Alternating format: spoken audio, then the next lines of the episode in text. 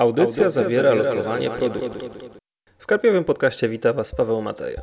Gdyby na ulicy albo na przykład w bibliotece zrobić ankietę i zapytać ludzi, co właściwie cenią sobie w książkach, sądzę, że dużo odpowiedzi brzmiałoby tak, że cenią sobie zapach papieru, czy to starego, czy świeżo wydrukowanych książek, albo może, nie wiem, że uwielbiają otwierać książki, kartkować, wkładać na półki, kolekcjonować, zbierać, przeglądać dotykać okładek. Ale czym właściwie jest książka? Książka to przede wszystkim informacja, jakiś przekaz od autora. Można powiedzieć, że tekst, ale no mamy audiobooki, audiobooki już yy, no, są tekstem czytanym, więc mamy tu już coś znowu innego.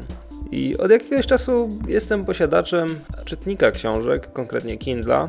I muszę przyznać, że styczność z takimi urządzeniami zupełnie zmieniła moje podejście do książek, y, do tego, jak właściwie do nich podchodzę, jakie mają dla mnie znaczenie. Okazało się właśnie, że książka to przede wszystkim informacja. Owszem, lubię zbierać książki, lubię trzymać je na półce, szczególnie jakieś starocie, ale w gruncie rzeczy na wiele z nich po prostu szkoda mi miejsca. Nawet nie dlatego, że uważam, że są gorsze od innych, ale po prostu no, mam nieduże mieszkanie, mam nie, niedużą witrynę, w której trzymam sobie moje kochane książeczki i no po prostu nie wszystkie się tam zmieszczą. A ostatnio odkryłem bardzo ciekawą rzecz w moim właśnie postrzeganiu książek. Ostatnio mając do recenzji jakąś książkę, przeczytałem ją nie w wersji papierowej, którą dostałem od wydawcy, ale w e-booku, bo okazało się, że jest to o wiele wygodniejsze rozwiązanie.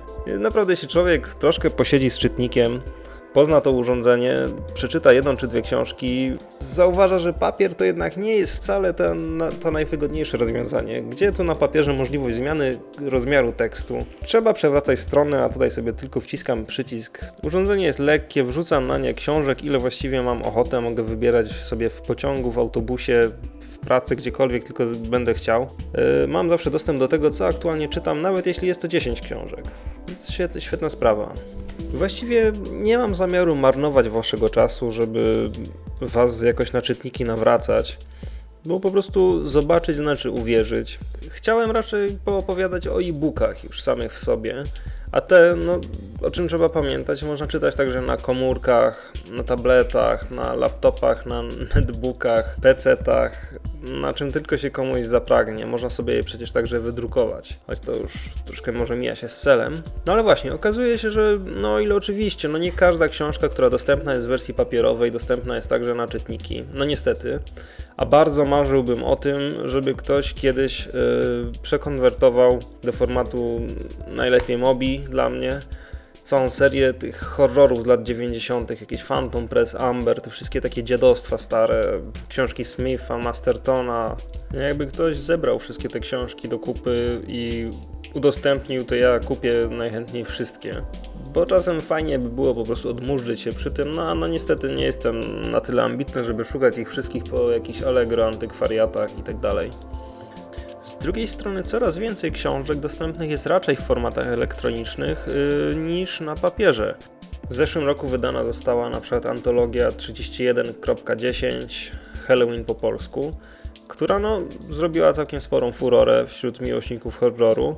W tym roku, dosłownie kilka dni temu, opublikowana została jej druga część 31.10 Wioska Potępionych, w której znaleźć można także moje opowiadanie, także serdecznie zachęcam do czytania. Innym fajnym przykładem jest antologia Nowa, wydana przez Horror Online, w której znowu znaleźć można moje opowiadanie. To właśnie jest to lokowanie produktu, o którym wspominałem na początku. Ale jest tam też parę innych naprawdę dobrych tekstów, choćby Marka Grzywacza, który naprawdę polecam.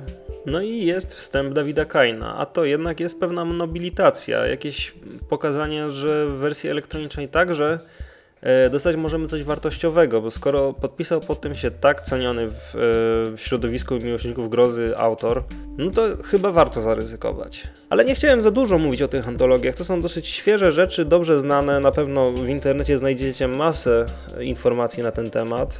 No a jest jeszcze dużo innych rzeczy, o których warto by tu wspomnieć. No już pomijam cały self-publishing, taki już bardziej typowy, bo to naprawdę ogromna dziedzina, w której znaleźć można na pewno wiele bardzo dobrych rzeczy, a jeszcze więcej bardzo niedobrych Ja raczej staram się go unikać, ale na pewno nie raz i nie dwa też po takie rzeczy sięgnę.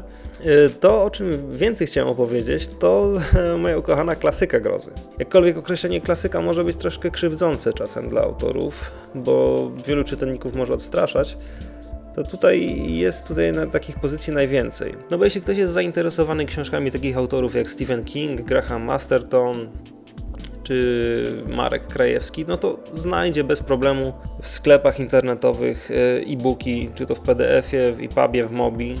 To nie ma właściwie o czym mówić za wiele. Właściwie każda praktycznie e, nowość jakiegoś większego wydawnictwa jest od razu dostępna w wersji elektronicznej i to jest bardzo fajne. Często jest to nawet przed premierą papierową, ale sporo jest też takich projektów e, jak na przykład wolne lektury i tutaj no szczególnie chciałem ten projekt zaznaczyć, dlatego że naprawdę yy, robią kawał dobrej roboty. Tworzą bardzo dobre opracowania różnych klasycznych dzieł. Czy to właśnie lektur szkolnych, jak nie wiem, znajdziecie tam pana Tadeusza, coś Szekspira, czy jakieś takie podobne, naprawdę klasyczne pozycje, ale można stamtąd ściągnąć także dobrze opracowany plik Golema Gustawa Meirinka. A znaleźć można także opowiadania Poego, opowiadania Hoffmana, czy Artura Conana Doyla. A ja na przykład wczoraj ściągnąłem sobie zwierciadlaną zagadkę Deotymy i też na pewno w wolnym czasie zabiorę się za tę lekturę. No a jest całe, całe mnóstwo innych fajnych książek, które niekoniecznie wpasowują się w gatunek horroru, a też na pewno warto rzucić na nie okiem. Ale to jest dopiero pierwsze ze źródeł, w których znaleźć można fajne e-booki z literatury grozy. Jeśli poszuka się po serwisach yy, takich jak uwaga, lokowanie produktu, Nexto.pl, a także jego konkurencja. Mm, tam znaleźć można naprawdę mnóstwo y, książek z klasyki literatury no, za grosze dosłownie. I znaleźć może tam i Przybrzewskiego, i Gnatowskiego, Micińskiego i mnóstwo, mnóstwo innych bardzo dobrych nazwisk, które po prostu można sobie odkrywać, odkopywać. Jest tam Mirandola, Lange. Nawet jeśli książki te nie są zazwyczaj opracowane w jakiś znakomity sposób, to sam fakt, że bardzo prosto ma się dostęp do tekstów, które często w bibliotekach nie są dostępne, no już jest bardzo wartościowy. No ale znowu, nie chciałbym marnować waszego czasu na to, żebyście wysłuchiwali listy książek, które gdzieś Mateja znalazł w internecie i teraz rozpływa się nad tymi tytułami, których i tak nie ma czasu przeczytać, bo tego są naprawdę grube setki. Głównym punktem programu jest Projekt Gutenberg, na którym no niestety nie znajdziemy książek w języku polskim, a przynajmniej niezbyt wiele, ale jeśli ktoś czyta już po angielsku, a już zwłaszcza jeśli ma Kindle z jego cudownym słownikiem, no to jest w prawdziwym niebie. Tam jest naprawdę mnóstwo powieści, opowiadań Blackwooda, Jamesa, Machena, Lovecrafta, Beersa, Onionsa, Stokera i naprawdę można by wymieniać i wymieniać. To naprawdę są grube miesiące, jeśli nie lata spędzone na czytaniu. No i na Gutenbergu wszystko jest do ściągnięcia za darmo, w kilku formatach, w dobrej jakości. Naprawdę no nic tylko ściągać i budować sobie wirtualną kolekcję książek. Ja do niedawna bałem się czytać po angielsku, ale w końcu siłą rzeczy, no bo nie wszystko wychodzi jednak po polsku, co chciałbym przeczytać. Jakoś się zmusiłem, okazało się, że nie jest to wcale aż takie trudne, no szczególnie jeśli ma się czytnik z y, wbudowanym słownikiem, to naprawdę bardzo wiele rzeczy ułatwia. Nie trzeba przerzucać się między książkami czy szukać w internecie. Ma się wszystko w jednym miejscu. Świat książek elektronicznych nie powinien być traktowany jako zagrożenie dla bibliotek, dla książek papierowych, które no oczywiście no wszyscy uwielbiamy. Jest to raczej rozszerzenie, można powiedzieć, uniwersum literatury, który daje nowe możliwości, yy, nową przestrzeń, bardzo wygodne warunki do eksplorowania yy, miejsc, których jeszcze nie miało okazji się zwiedzić. Ja sam pracuję i przy tworzeniu i sprzedaży książek elektronicznych, ale jakiś kontakt z nimi traktuję też jako swoją pasję. I no, jestem naprawdę zarażony tym tematem. Myślę, że jest to naprawdę przyszłość literatury. I no, Niektórzy jeszcze się jej boją, ale tak naprawdę nie ma się czego bać. Jeśli macie ochotę, możecie napisać w komentarzach, jakie jest Wasze zdanie na ten temat. Może dojdziemy do jakichś ciekawych wniosków. Jest naprawdę o czym rozmawiać. No i na tym chciałbym zakończyć ten odcinek podcastu. Do następnego razu, do usłyszenia.